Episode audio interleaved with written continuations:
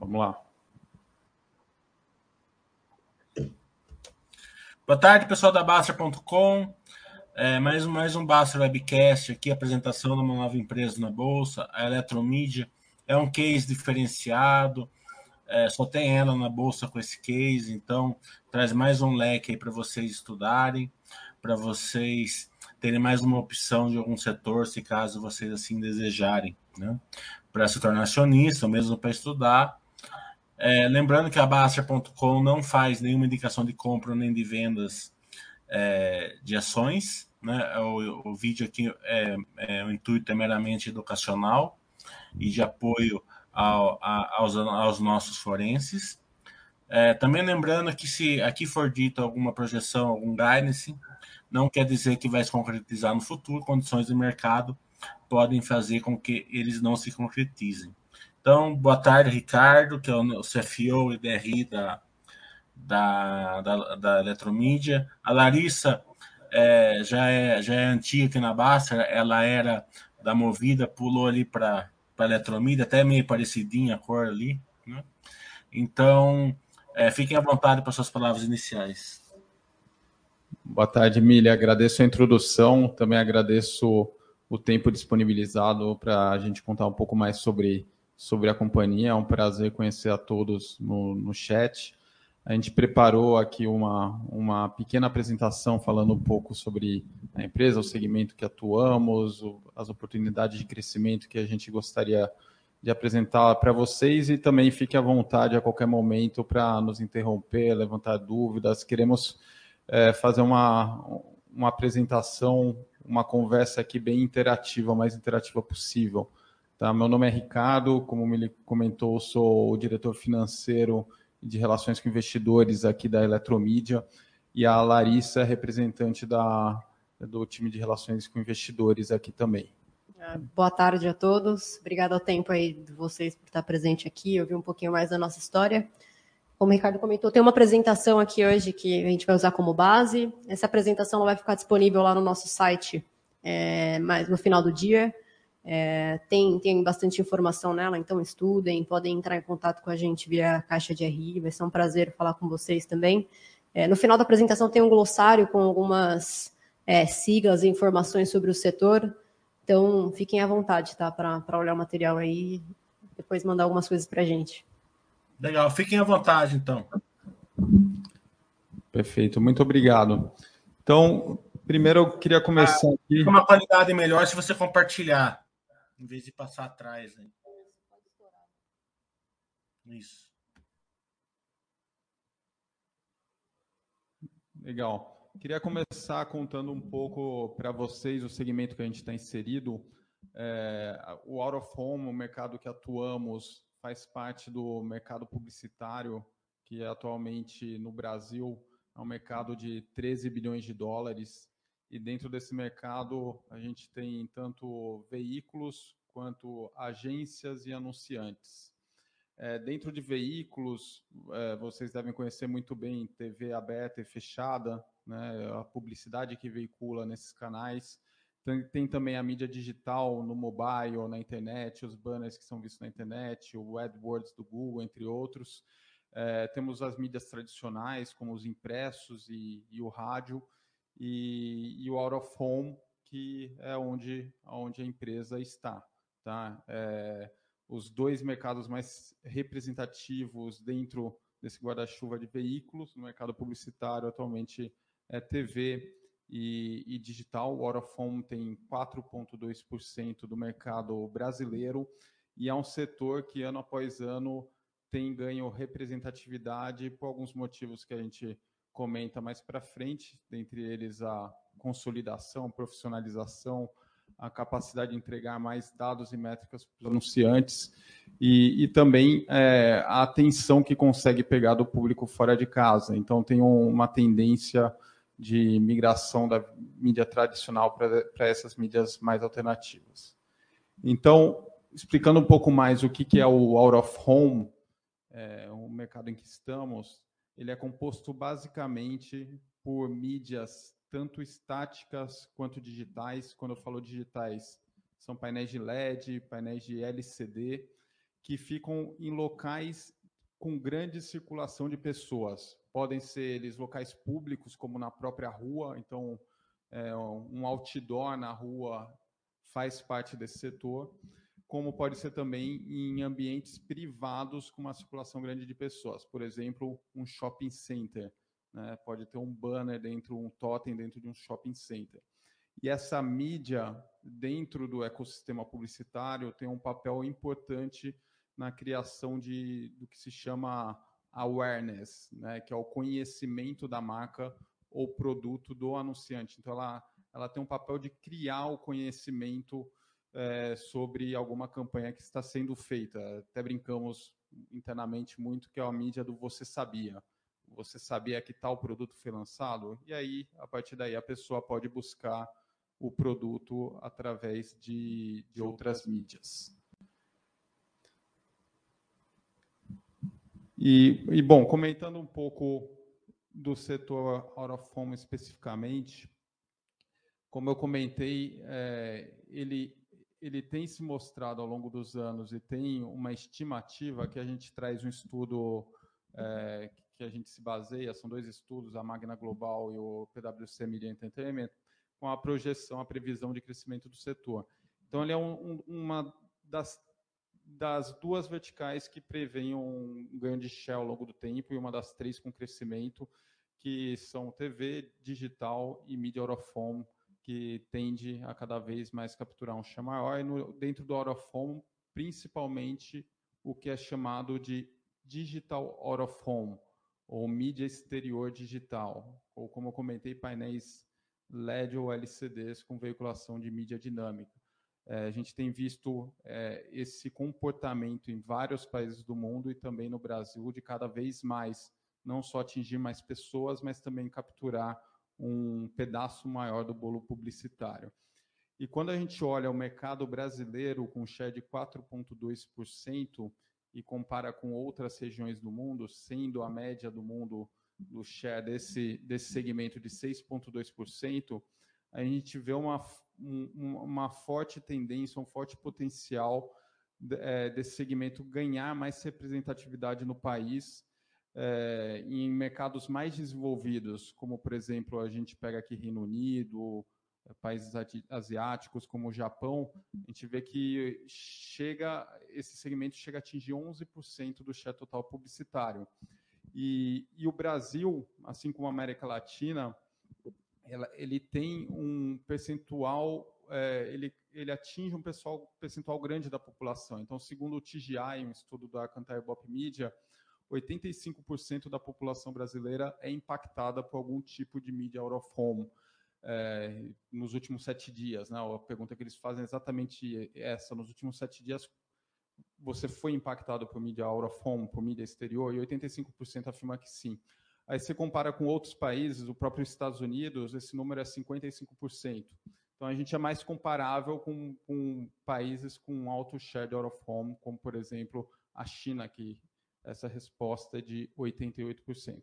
Então, tem essa tendência também positiva do segmento de crescer o share a partir do momento que o setor se consolida, que os formatos se padronizem, que ocorra cada vez mais a profissionalização do segmento e também a gente consiga entregar soluções digitalizadas, tanto para facilitar a compra, quanto também para voltar com dados e métricas para o planejamento de mídia do anunciante e assim ele conseguir justificar o retorno do investimento em marketing que ele tem feito.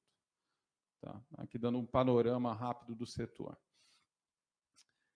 E quem somos nós, né? Quem é a Eletromídia? A gente é a líder do setor brasileiro, com mais de 59 mil painéis, tanto estáticos quanto digitais, mas 71% da nossa rede já é digitalizada, que faz a empresa de longe ser a do segmento mais digitalizada no Brasil e uma das mais digitalizadas do mundo também. Conseguimos atingir com a nossa rede atual já 10% da população brasileira, ou 22 milhões de pessoas por dia. A gente consegue falar com 22 milhões de pessoas por dia. E através de 5 verticais diferentes, em momentos diferentes da jornada do consumidor. Então, a gente fala no segmento de transportes, fala através de edifícios, fala também dentro de shoppings, dentro de aeroportos e nas próprias ruas. Tá? A gente trouxe aqui um vídeo super curto de 1 minuto e meio para ilustrar um pouco e tangibilizar o que é a nossa empresa e o que são nossos ativos em algum dos contratos que a gente tem. Vou tocar eles para vocês agora.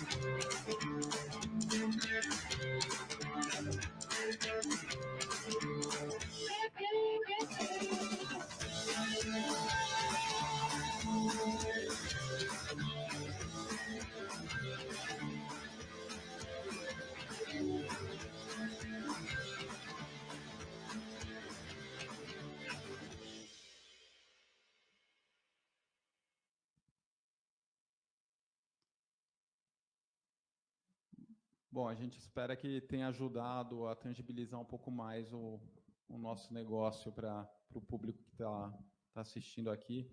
E, por favor, se alguém já tiver alguma pergunta, fique à vontade para fazê-la. Tá? Ainda falando sobre...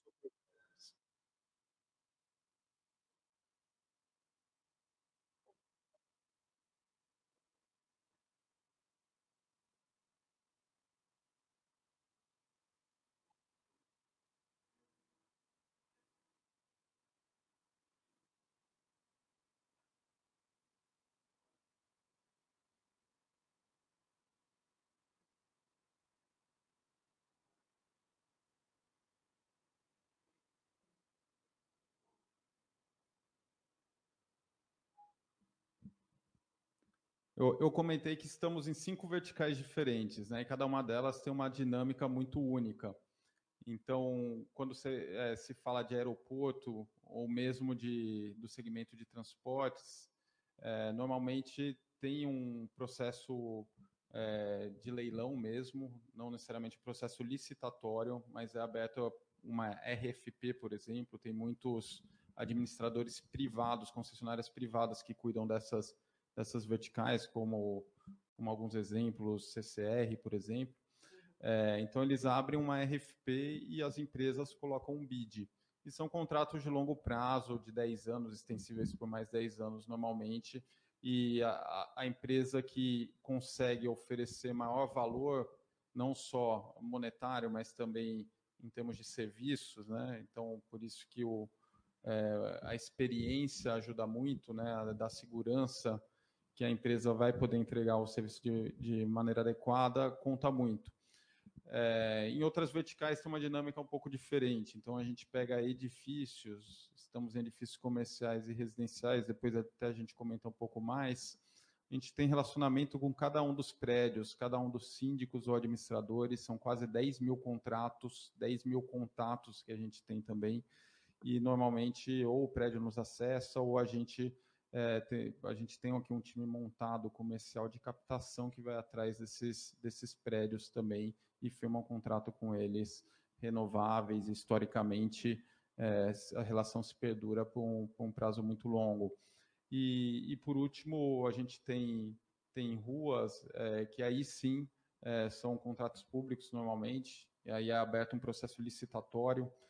Então, recentemente, a gente ganhou, esse ano, há poucas semanas, a gente ganhou a licitação dos abrigos de ônibus de Porto Alegre. Então, a gente vai ter um contrato lá de 20 anos, em que a gente prevê instalar 1.500 abrigos de ônibus na cidade em 5 anos, e junto a isso tem também o direito de instalação de mídia, né, de ambientes publicitários. Então, cada vertical tem sua dinâmica. Os custos de vocês, basicamente, que são aluguéis e equipamentos, né? Quanto representa isso da receita? Quanto sobra depois que no EBITDA ali, operacionalmente, depois que vocês passam os custos? Perfeito. De fato, o custo... Até tem um slide aqui interessante para ilustrar, já que a gente está falando de modelo de negócio. Acho que é um slide que vai ajudar a ilustrar um pouco isso. Bom, como funciona o nosso modelo de negócio, tá? E aí, com isso, eu uso isso como pano de fundo para responder a pergunta do Mili. De um lado, a gente vai atrás de administradores ou parceiros que têm acesso, têm contato com um público que comercialmente é atrativo para marcas que querem entrar em contato com eles. Então, público de diferentes classes, normalmente ambientes com fluxo alto, são normalmente atrativos para uma marca, para uma área de marketing de uma grande empresa querer entrar em contato para divulgar algum lançamento de produto ou alguma movimentação da companhia.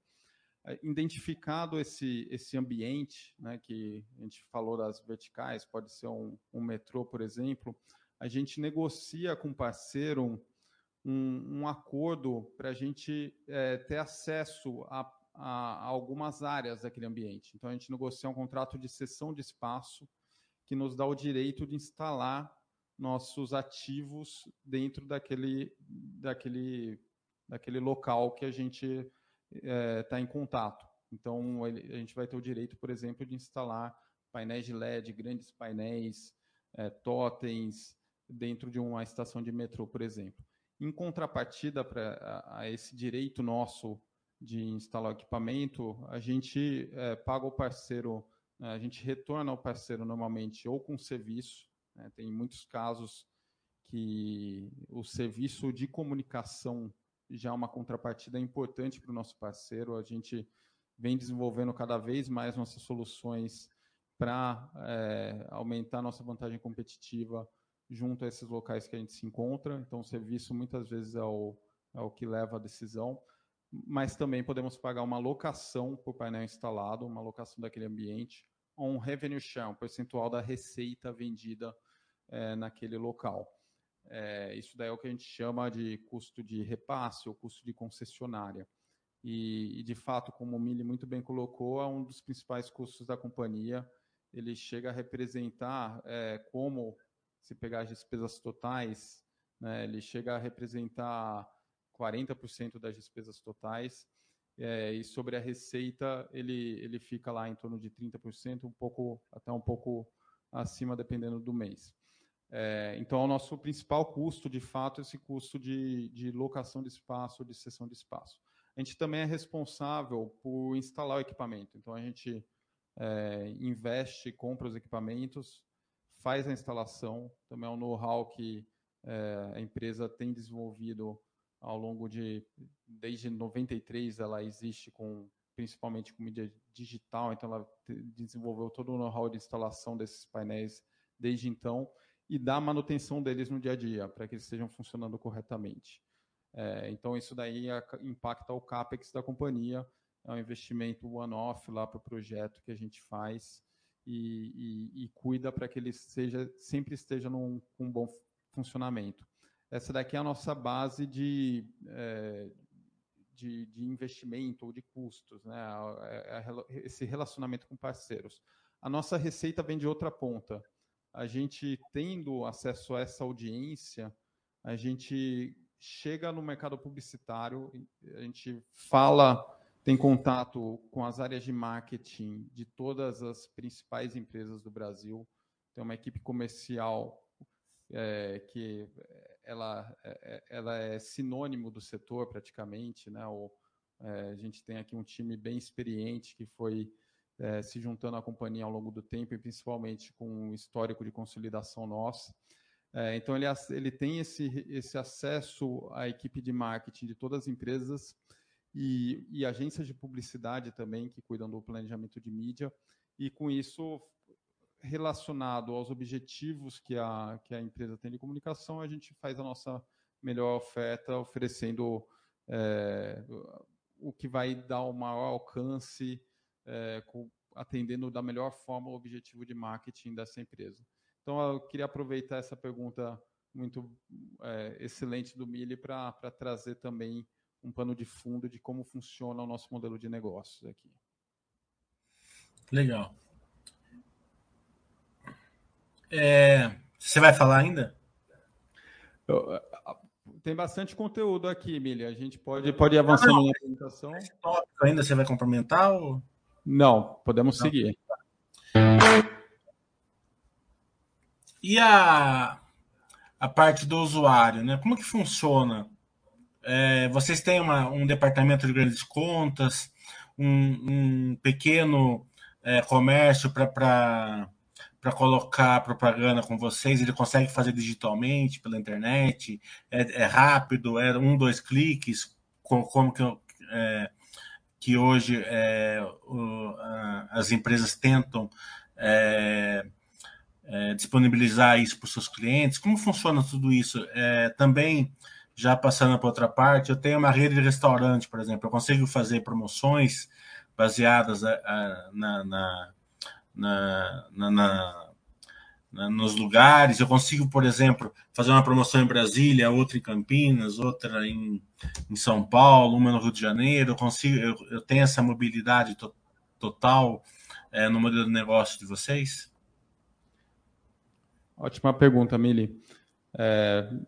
Inclusive, aqui você identificou uma das grandes alavancas de crescimento do setor que a gente vê no curto e médio prazo, que é o investimento em tecnologia, em facilitar o formato, a compra de mídia pelos anunciantes de diversos tamanhos.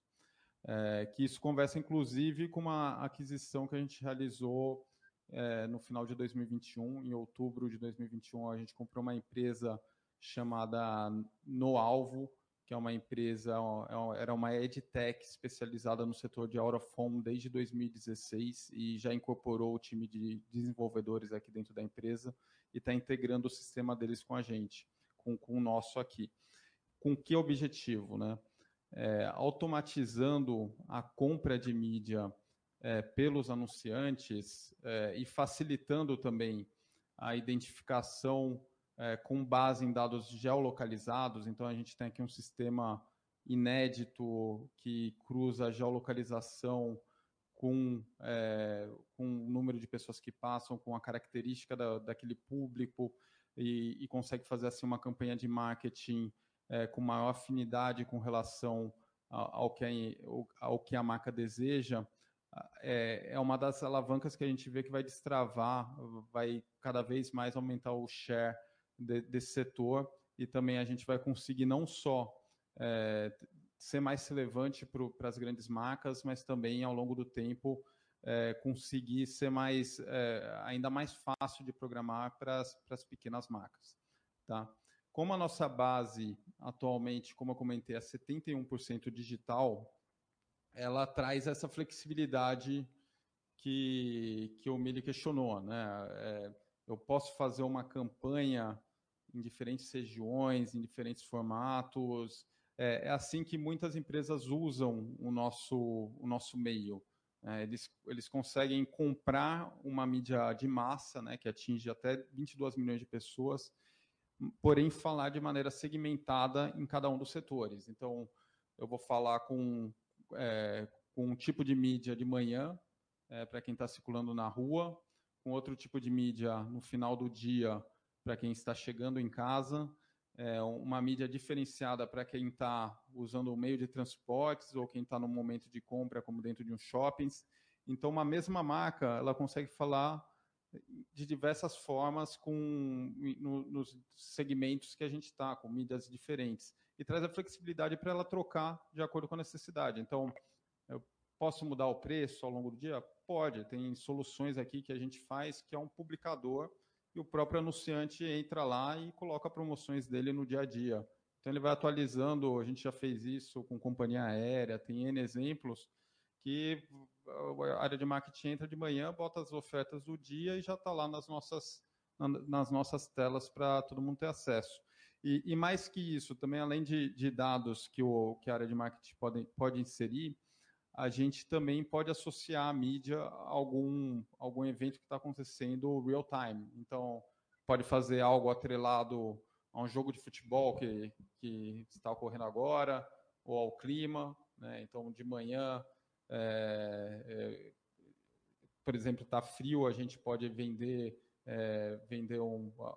algum produto. Aí ficou calor, a gente vende um picolé, por exemplo. A gente pode variar de acordo com a temperatura, de acordo com o trânsito, de acordo com o resultado de um jogo. Tem várias possibilidades que essa mídia possibilita. E tecnologia é o que também a gente vem investindo, não só recursos, mas também muito do nosso tempo e massa cinzenta aqui interno, né? Como a gente melhorar essa entrega.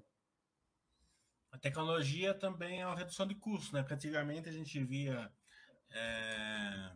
as propagandas, para você trocar, você tinha que imprimir uma propaganda nova, ela tirar uma, colocar a outra. Hoje vocês fazem isso rapidamente, digitalmente, até como você falou, adequada a uma promoção na hora, ou um cliente, ou um público, né? Por exemplo, um shopping center, por exemplo, pode colocar uma sessão de cinema 1h da tarde, uma propaganda de uma sessão de cinema 5, conforme for passando os cinemas, né? Então, essa mobilidade de vocês, além de trazer receita, vai reduzir o custo também, né?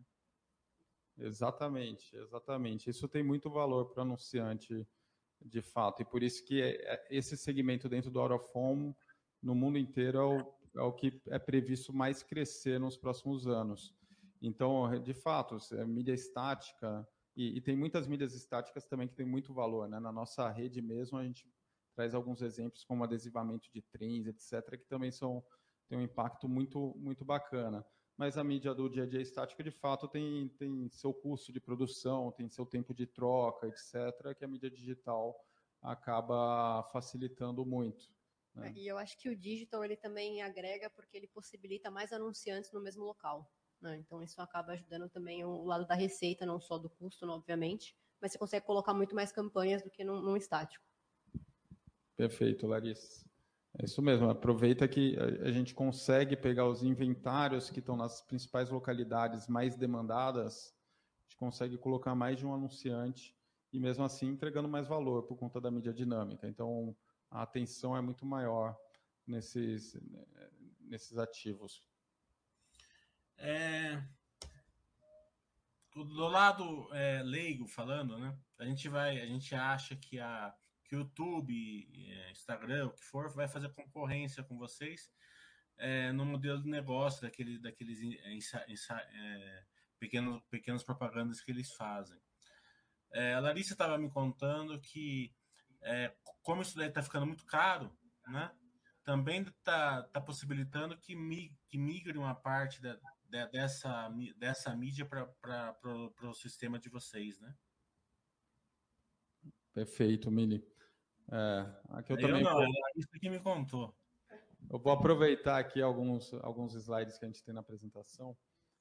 Então, o segmento de Out of Home, ele tem um papel muito importante na conscientização, ou awareness, como eu comentei, que é criar o conhecimento da marca que está no topo do funil de conversão.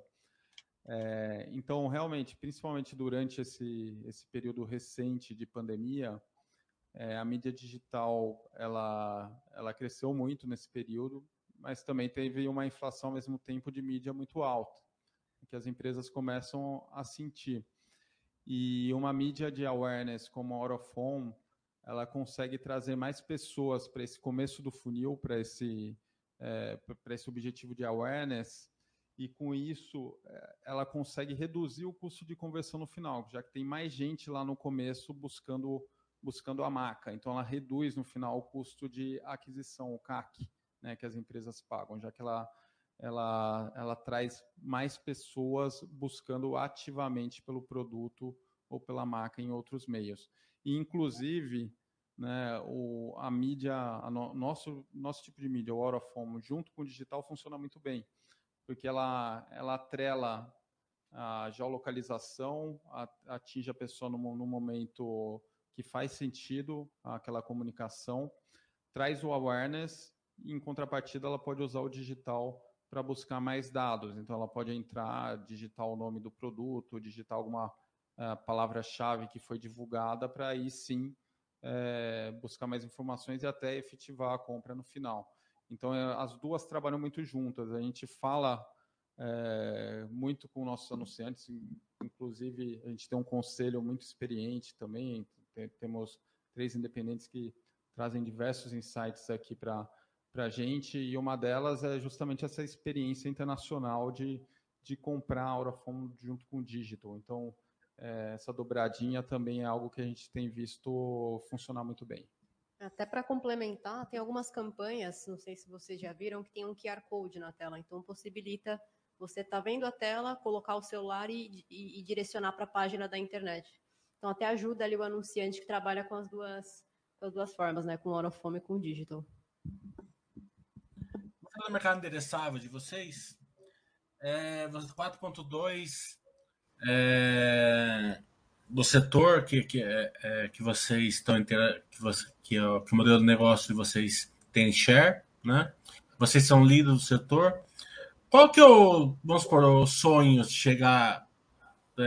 Em qual percentual do mercado que vocês sonham em chegar, não só vocês, como o setor como um todo, para o acionista conseguir entender a capacidade de crescer da empresa? Excelente. Tem 2 pontos, né? Tem o que a gente já comentou lá no início da apresentação, que é uma tendência de aumento do share desse segmento dentro do mercado publicitário, se igualando a mercados mais desenvolvidos. Então, se chegar à média global, já sairia de 4,2% para 6,2%. Isso a média global. Se a gente pegar um mercado que tem uma penetração maior, um contato similar ao da América Latina, ao do Brasil, junto à audiência, pode chegar até mais, pode chegar a 8% do share total publicitário, e isso em todo o mundo é previsto também um crescimento desse share, não só no Brasil, é previsto globalmente pelos motivos que a gente já comentou aqui, que são desafios globais, né? Que o share vá crescendo no mundo como um todo. Então, aspiracional, a gente está falando aqui aspiracional, e a gente fala porque aqui a gente, pelo histórico da companhia mesmo, que praticamente está ajudando junto às empresas do setor a criar essa história do Out of Home no Brasil, né? Então, a gente criou, por exemplo, o segmento de elevadores, que dentro do mercado publicitário, que a gente brinca que é uma jabuticaba, porque principalmente no Ocidente, assim, são poucas empresas que chegaram na relevância que a gente tem no mercado publicitário dentro do segmento de elevadores. A gente conseguiu fazer isso num trabalho que foi iniciado lá em 2003. Então, a gente já teve experiência antes de ajudar a criar e puxar o setor para cima, né? Então, a gente tem essa aspiração, sim, de capturar um share maior de publicidade. Acho que tem N motivos para isso, né? O tempo que as pessoas passam à frente da nossa mídia não condiz com o investimento publicitário, e em algum momento isso vai começar a se normalizar mais. Então, chegar lá nos entre 6% e 8% do share dos objetivos. E o nosso market share também, a gente tem trabalhado através de várias iniciativas de crescimento também para conseguir capturar um share maior dentro do Out of Home. Inclusive, aproveitando aqui o material que a gente trouxe, queria comentar um pouco como a gente tem como a gente está vendo esse crescimento, como a gente está trabalhando para esse crescimento de share, né? Então, a gente tem aqui três grandes pilares que a empresa tem focado desde já tem algum tempo, né, mas com mais intensidade desde que a gente fez a abertura de capital, que é relativamente recente. A gente fez um ano, há poucos dias atrás. Foi na quinta-feira passada, a gente fez um ano da nossa abertura de capital e a gente foi a primeira EdTech, ou empresa de publicidade, a abrir capital na B3, na Bolsa Brasileira, aqui no Ibovespa. Foi a primeira empresa de publicidade a abrir capital aqui. No mundo tem outras, né? Tem outras representantes, mas no Brasil a gente inaugurou esse setor aqui. E desde que a gente abriu capital, a gente tem focado investimentos em três grandes pilares. Temos aqui a expansão do core business, que é o crescimento de inventário. Então, a gente conseguir aumentar nossa cobertura através de novos ativos, tanto através do crescimento orgânico como inorgânico, através de aquisição. É aqui que a gente tem investido a maior parte do nosso capital, porque são ambientes que já vêm com receita, já vêm com EBITDA atrelado. Tivemos várias novidades em 2021, vou comentar já na sequência. E em 2022, aqui a gente tem um trabalho importante a ser feito também nesse sentido. O outro pilar que a gente tem trabalhado muito, que eu comentei, da aquisição da No Alvo, é a transformação digital, facilitar a compra, a automatização da venda de publicidade, trazer cada vez mais dados e métricas, comprovar o retorno. Isso daí a gente tem investido também bastante recurso da companhia e bastante massa cinzenta também para isso. E, por último, negócios adicionais, que a gente tem contato, como eu comentei aqui, com 10 mil administradores de edifícios diferentes, né? A gente tem contato com metrôs, todos os metrôs de São Paulo, do Rio de Janeiro. Estamos em 18 estados nessas verticais que a gente está, né? Então, a gente consegue juntar isso para oferecer algo mais para a nossa audiência. Então, um aplicativo dentro de prédios, para os nossos condôminos, é um exemplo, Wi-Fi para quem está na estação de metrô, ou até aqui uma iniciativa que a gente fez nos trens de São Paulo, junto à CPTM, com alguns parceiros que patrocinaram, com patrocínios de longo prazo, contratos de 3 anos, ajudaram a financiar a transformação completa de uma estação de trem. Então, a estação Vila Olímpia, para quem está aqui em São Paulo, quem quiser ver, a gente transformou ela numa estação sustentável, com placas fotovoltaicas, com reutilização de água, fora que deixamos ela ainda mais bonita, né, com uma parceria junto ao anunciante. Então, esses são alguns exemplos de mídias adicionais. Mas falando em crescimento, especificamente do nosso inventário, a gente fez alguns movimentos interessantes em 2021. Primeiro deles que eu queria comentar é o fortalecimento da nossa posição no segmento de ruas. Então, a gente anunciou no ano passado a aquisição da empresa Ótima, que será efetivada agora em 2022, que são os abrigos de ônibus aqui em São Paulo. Então, são mídias em abrigos de ônibus em São Paulo. Então, são 3.700 propriedades de mídia, sendo 180 digitais, contrato de mais de 17 anos, nos mercados mais importantes da América Latina, publicitário, que é ruas de São Paulo, né? Então, essa aquisição ainda vai ser efetivada agora em 2022. A gente tem um investimento programado na digitalização também dessas propriedades de mídia e vai colocar a empresa vai trazer outra relevância, né? Vai acrescentar ainda mais relevância para a companhia com essa movimentação.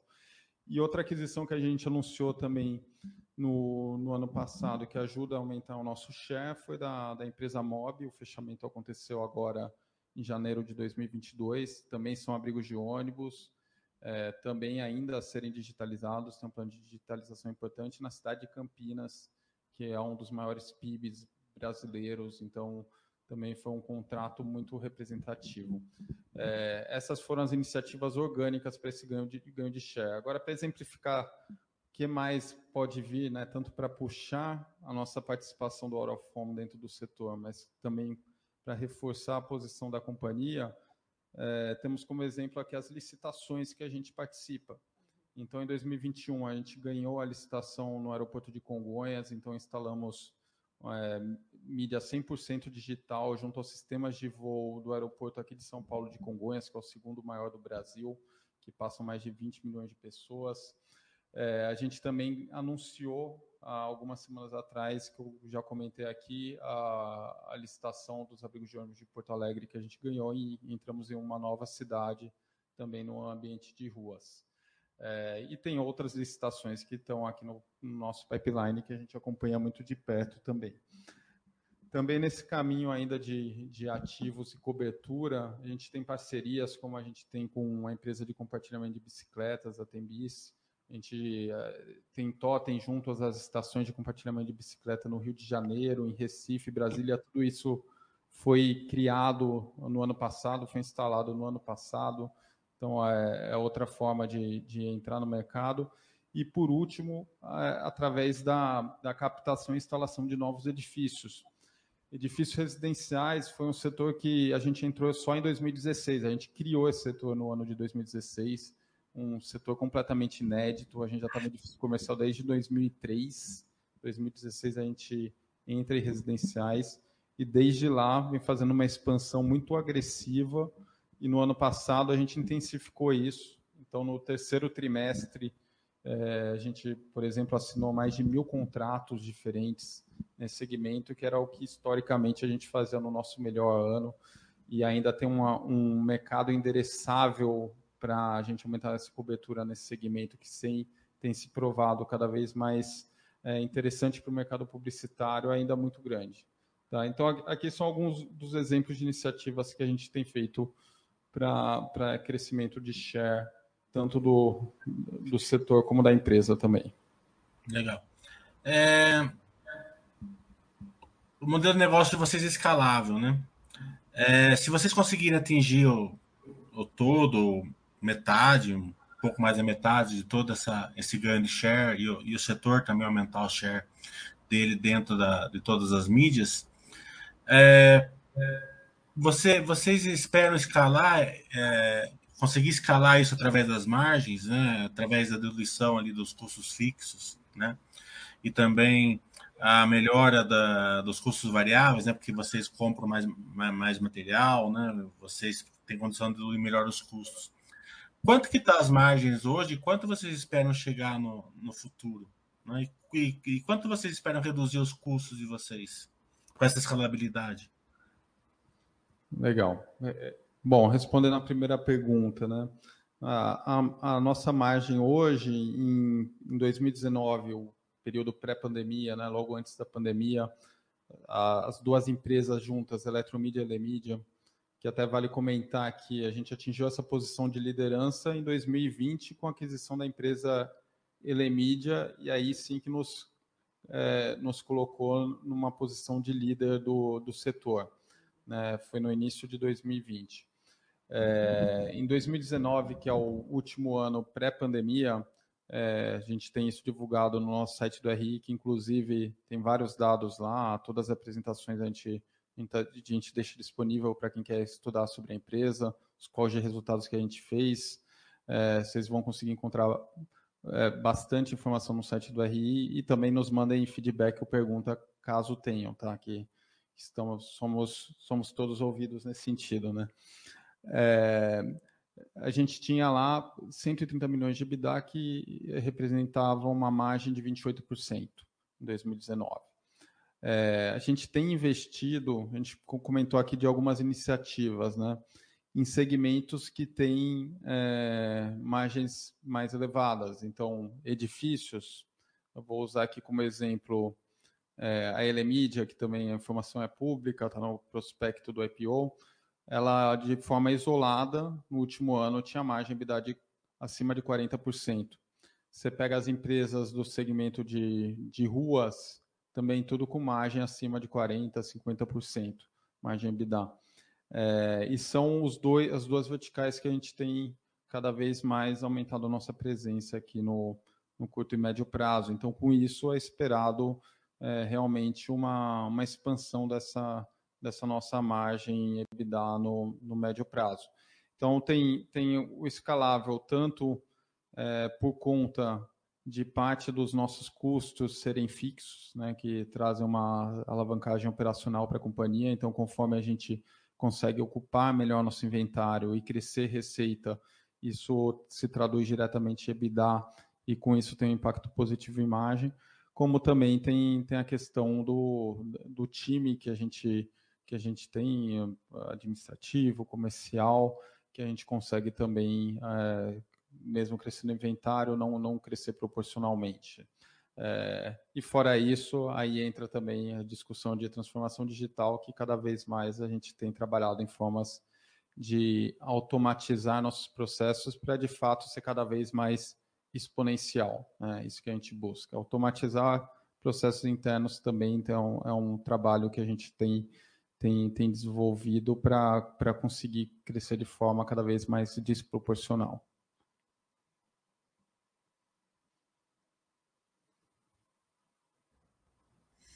Legal. Quais são os riscos do negócio que o investidor precisa monitorar e dar um follow-up aí sobre a estrutura de capital de vocês, como que ela está e qual que é o plano para ela, né?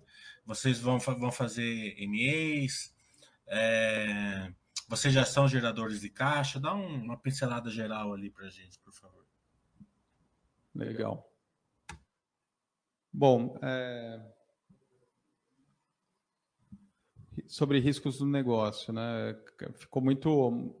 Até vou comentar isso, mas acho que para a maioria das empresas também virou um risco importante. O novo Covid da vida, sem dúvida nenhuma, tem um impacto grande, teve um impacto importante no nosso negócio, né? Mídia Out of Home ou mídia exterior, né? E cada vez mais a gente tem mostrado essa retomada, né? A gente fez a abertura de capital bem no momento... que estava lá muito alto a restrição de circulação de pessoas, que impacta a nossa audiência no final, e cada vez mais tem retomado o número de pessoas nas ruas, nos ambientes que a gente está, e a receita tem vindo junto. Vide o resultado do terceiro trimestre, que já tá público, dá para ver o crescimento contra os trimestres anteriores, que deixa isso claro. Um dos riscos que eu colocaria é isso, coisas que impactam pessoas em frente à nossa tela. Então, a pandemia, risco de outra pandemia, com certeza, é um que cada vez mais a gente tem desenvolvido dispositivos para que o impacto seja menor. Tem, claro, que o risco de execução, né? A gente está falando aqui de várias iniciativas muito relevantes para o negócio, né? A gente fez 3 aquisições, já anunciou 3 aquisições, está com um crescimento muito, muito forte na nossa rede. E, claro, o que a gente discute muito aqui internamente, o que a gente tem falado muito, tem consciência e tem foco, é para executar, colocar isso para rodar. Quando a gente fez a abertura de capital, tudo que a gente tinha planejado lá, a gente fez questão de entregar, e agora a gente também quer entregar da melhor forma possível todas as movimentações feitas ao longo de 2022.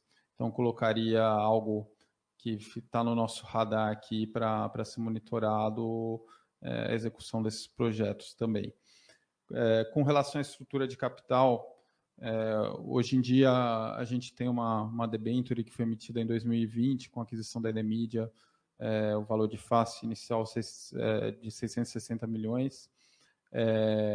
Com a abertura de capital, com a captação que a gente fez, a gente chegou a ficar com caixa líquido, então estava lá sempre com uma dívida líquida muito baixa, quase um caixa líquido com esse capital adicional. E agora, com o fechamento das aquisições mais relevantes, a Ótima é de longe a mais relevante, então o valor é divulgado, tem apresentação sobre essa aquisição no site também. É uma aquisição de 416 milhões, então a gente vai ter um desembolso importante de caixa por conta dessas aquisições ao longo de 2022. E a gente vai trabalhar sempre, tem um target aqui de manter nossa dívida líquida EBITDA sempre na casa das 3 vezes, né? O nosso target é manter lá perto das 3 vezes o indicador de dívida líquida EBITDA. É uma empresa que, historicamente, Eu não passo, acabei não passando pelo timeline, mas eu vou comentar aqui rapidinho, que é uma... De fato, a gente está com várias iniciativas de crescimento, várias iniciativas digitais, mas é uma empresa que já tem um histórico aqui de tempo importante no setor. Né? Foi fundada em 93, ela, em 2013, teve a entrada do nosso atual acionista majoritário, que é o fundo de private equity HIG. Desde lá foram 8 aquisições e 10 concessões que a gente ganhou, né? Primeiro consolidando no segmento de transportes até 2017. Em 2018, a gente entra no segmento de ruas e aeroportos. E em 2020, a gente faz a aquisição da Elemídia, entra no segmento de elevadores, para depois, em 2021, a gente fazer a abertura de capital. Então, tem um longo histórico que vai antes da abertura de capital, né? E esse setor, historicamente, ele é um setor, assim como as empresas de mídia, né, com alta geração de caixa operacional.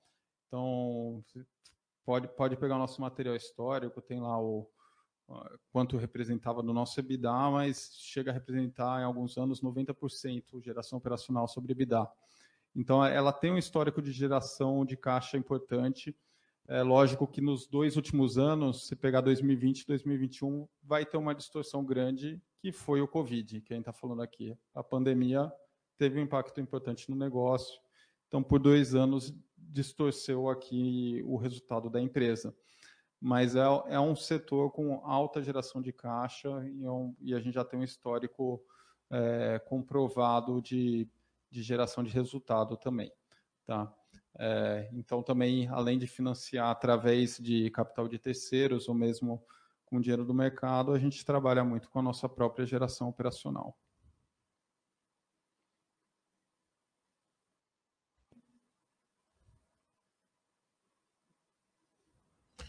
Ficou claro para a gente quais são os drivers orgânicos que vocês têm aí no futuro. E os inorgânicos? Você pode abrir um pouco o funil de M&A que vocês têm? Quantas empresas vocês estão olhando? Se já tem alguma due diligence? Se já tem contratos assinados ali mais de intenções? Quanto isso representa da receita e quanto isso pode afetar ali a estrutura capital de vocês? Legal. As aquisições mais relevantes, a gente já comentou aqui, as que estavam no topo do nosso wishlist, que a gente vem trabalhando, o fechamento está acontecendo agora em 2022, e dentro dessas aquisições a gente tem um trabalho de digitalização ainda importante a ser feito nelas. Então, tiveram vários anúncios importantes que vão ser efetivados agora ao longo de 2022, que não estava incorporado no nosso resultado e não vai estar ainda no resultado de 2021. Né? Então, Ótima é um exemplo, para ter uma ideia da previsão de receita, de EBITDA. Isso daí, de novo, tem no nosso site, lá no RI, vocês conseguem ver como foi em 2019, qual que é a expectativa de 2022, e é significativo. Então, é significativo que o segmento de ruas, que atualmente representa 9%, a gente está prevendo aqui no curto prazo ser o principal segmento da companhia. Então ele é bem representativo de fato. A gente, claro, acompanha muito, muito de perto as potenciais aquisições nos 3 pilares que a gente comentou. A gente tem visto coisas de tecnologia, soluções de dados e métricas. É claro que a gente não deixa de acompanhar também oportunidades de inventário. A gente tem visto isso de perto, mas tem muita oportunidade também. Isso que eu queria deixar claro, que a gente comentou de crescimento orgânico, né, de novas licitações, que não é necessariamente a compra de uma empresa. Tem muitas para saírem, que a gente tem monitorado, de crescimento de instalação de novos prédios. Então, isso tudo também de digitalização, de inventário. Então, essas são boas oportunidades que a gente tem, que não depende necessariamente da aquisição de uma empresa para isso. Oi, perguntas? Temos perguntas do pessoal?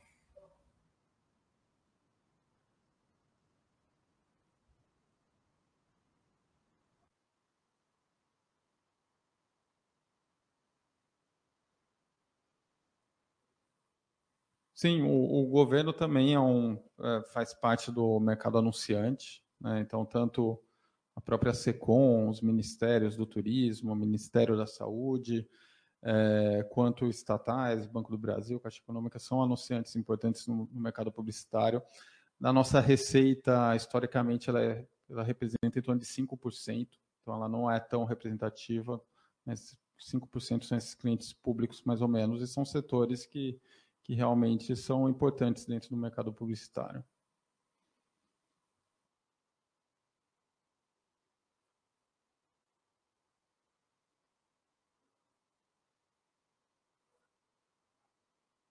Isso, de forma alguma. Inclusive, uma curiosidade, né? Até interessante colocar, né? Nossos principais anunciantes são desse novo mercado, são mídias digitais. Então, você pega empresas de streaming, empresas de fintech, empresas de delivery, né? Você vê o crescimento do investimento desses setores no Out of Home, é o que mais chama a atenção, e são nossos principais anunciantes no final mesmo. Empresas que também têm soluções de publicidade. Então, estou citando aqui, mas vocês também podem ver na nossa tela, por isso que eu me sinto confortável para comentar. O próprio Google, o Facebook, são grandes anunciantes nossos, são anunciantes importantes nossos. Então, esse setor de tecnologia, no final, acaba sendo importante. Mas, em linhas gerais, em termos de segmentos, é bem dividido. Temos segmento financeiro, também é muito relevante, segmento de consumo. Então, ele é bem distribuído.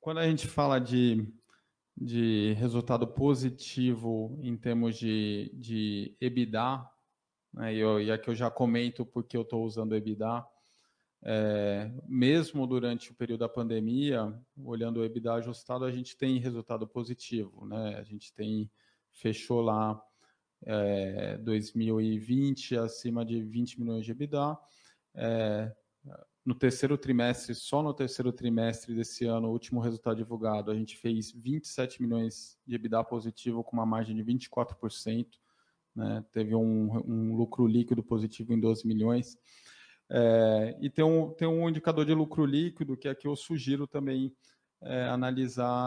A gente divulga na nossa carta de resultados um indicador ajustado, porque tem muito impacto de amortização de ágio, de aquisições, que pode distorcer um pouco dependendo do objetivo de análise da companhia. Então, a gente divulga também esses indicadores ajustados para quem quiser fazer uma análise também com base neles. A gente ajusta aqui na Basta, a gente ajusta a amortização e depreciação não recorrente, né? De CAPEX, principalmente. Então, é importante o acionista saber que tem, né? Daí ele vai lá e ele sabe ajustar. O pessoal aqui da Bássara sabe ajustar. Eu não perguntei alguma coisa que vocês querem falar? Bom, a gente pode contar um pouco mais da companhia como um todo, né? Tá bom. Fiquem à vontade. Falar um pouco mais de cada vertical. Porque, às vezes, a gente está aqui com o grande objetivo de trazer mais informação para o público investidor, por ser um segmento novo, né? É um segmento que tem um ano na Bolsa Brasileira, então é justo as pessoas quererem conhecer mais. Então, às vezes, quando a gente fala segmento de ruas, né, não fica tão claro o que é ruas, né? O que significa estar em ruas, o que significa estar em elevadores, em transportes, etc. Então, primeiro a gente está nesses 5 segmentos que vocês estão vendo na tela: transportes, elevadores, shoppings, ruas e aeroportos. Já somos os líderes de 3, de transportes, elevadores e shoppings. Vocês veem no slide que estão com uma uma medalhinha aí que a Larissa colocou do lado, que são as verticais que a gente tem liderança, e a gente vai se aproximar muito, tem feito muitos investimentos também em ruas, que também vai nos aproximar dessa posição. O que é cada um deles, né? O segmento de transportes, aí pode estourar também para a tela a apresentação. Aqui tem alguns exemplos via foto, né? Então tem um exemplo na CPTM, que está aqui num banco, numa estação de trem. A gente tem lá um painel digital atrás veiculando publicidade. Tem o trem adesivado, isso é uma mídia que a gente vende, a gente adesiva todo o trem com a marca. Tem esse grande painel de LED que está na Estação da Luz aqui de São Paulo. Tem mídia embarcada também dentro dos vagões de trem. Esse é o setor de transportes que representa 47% atualmente da nossa receita bruta do terceiro trimestre. São quase 25 mil painéis que a gente tem nessa vertical. O setor de elevadores, a gente tem dois... Claro, claro, por favor.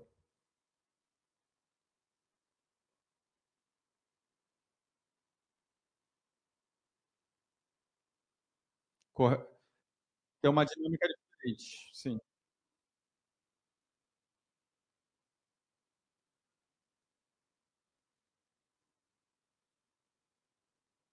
A gente atualiza semanalmente, tem o potencial de atualizar toda semana. Mas aí depende muito da estratégia do anunciante, né? Tem anunciante que fica por 2 semanas, por um mês, tem anunciante que quer ficar naquela propriedade o ano inteiro, né? Então, depende muito da estratégia. Tem anunciante que compra um espaço, que era o túnel da Estação Paulista da linha 4 amarela. Aí fica com aquele túnel e usa várias mídias, então depende muito da estratégia, nesse caso, do estático, né?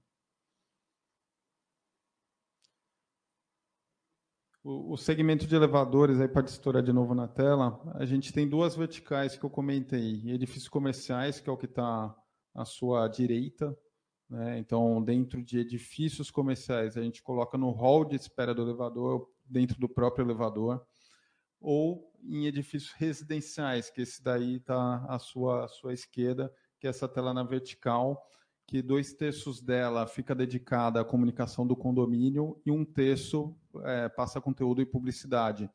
Então, esses 2/3 que fazem parte da comunicação do condomínio, o síndico ele tem acesso a um publicador que ele entra e consegue escolher um template e publicar a mensagem que ele quiser real-time para os moradores. E por isso que ele vê muito valor, né? Além de modernizar o elevador, ele consegue falar real-time, dar o aviso lá a hora que ele quiser, via um publicador online. E é um segmento que tem quase 24 mil painéis, todos digitais, né? Aqui é 100% digital, representa 27% da nossa receita bruta, é um dos segmentos de maiores margens, né? Porque a gente tem próximo de 10 mil contratos nessa vertical, então a gente tem essa expertise, tem todo um corpo de atendimento, de monitoramento desses 10 mil contratos, aí de forma bem pulverizada. Nesse setor, eu falei um pouco que no Ocidente... temos poucos representantes dele, né? Mas tem uma empresa, para quem acompanha o mercado, né, e gosta de ver comparáveis, etc.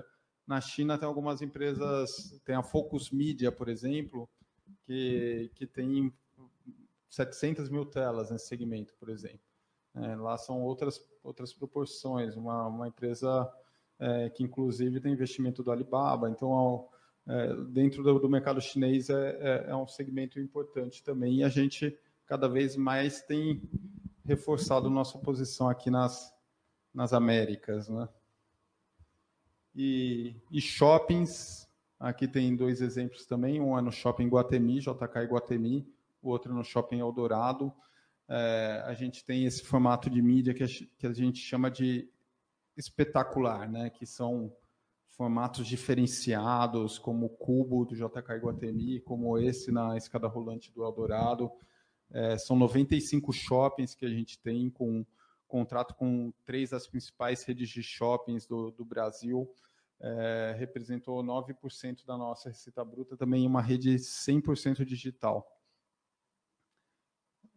Por último, ruas, por último não, né? Penúltimo, ruas. Aqui está um exemplo de abrigos de ônibus, né? Painéis de ruas de abrigo de ônibus, então tem um abrigo e tem uma publicidade ali do lado. Bancas de revistas, que a gente também está, painéis de LEDs em bancas, vocês vão ver isso no Rio, em BH, por exemplo. E uma foto lá ao lado da estação de compartilhamento de bicicleta. Aqui, esses números todos ainda estão sem essas aquisições recentes, que a Ótima, eu comentei, né, vai trazer 3.700 novas faces, e a Mobi também ainda está para entrar com 600 novas faces, então... Foi 13% da receita bruta no terceiro TRI, né? No último trimestre foi 13% da receita bruta e tende a se tornar um dos mais relevantes. E essa imagem aqui, ela já é um abrigo lá em Campinas, da aquisição da Mobi. Então, a gente já trouxe um exemplo novo aí, quente, para vocês terem uma noção de como que fica um abrigo de ônibus, né? E, por último, o segmento de elevadores, que... vocês já devem ter visto, quando viajam, umas propriedades de publicidade. Nós temos no aeroporto de Congonhas, junto ao sistema de informação de voo, então uma das fotos é isso, passa lá os horários, os portões dos voos e a publicidade ao lado. Estamos também no aeroporto do Galeão, no Rio de Janeiro, temos no aeroporto de Porto Alegre, no aeroporto de Recife, são alguns exemplos aqui, foi 5% da nossa receita no terceiro trimestre.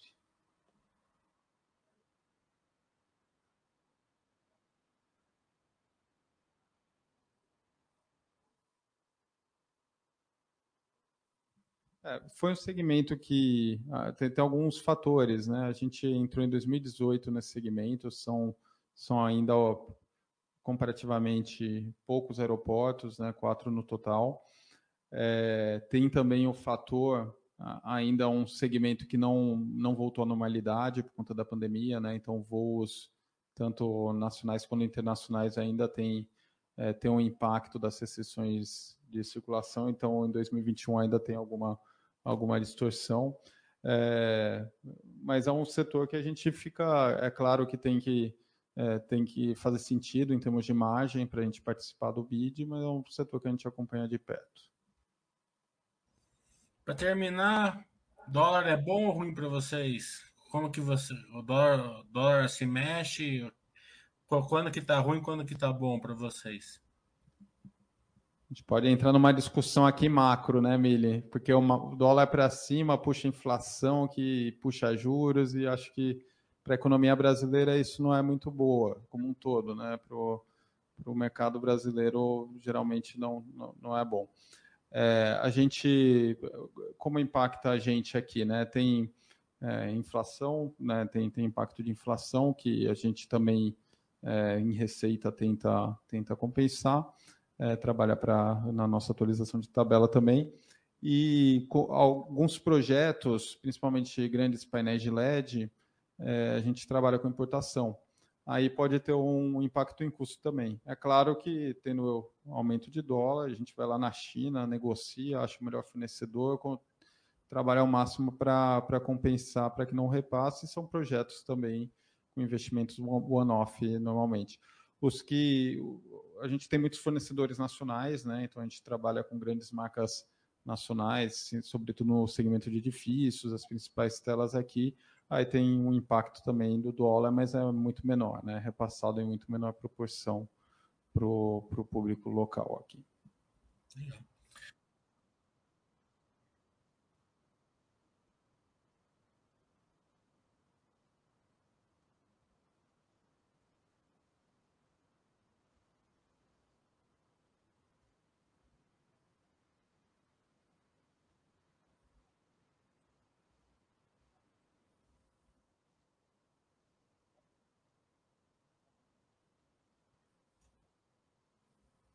O efeito de dólar no preço é difícil afirmar, mas se trabalha num sistema de bidding, de leilão ao vivo, imagino que seja quem tem um maior poder aquisitivo, né, ou se a moeda está mais forte, vai conseguir bidar um número maior lá. Então, imagino que tenha assim, um efeito no custo da compra da publicidade digital.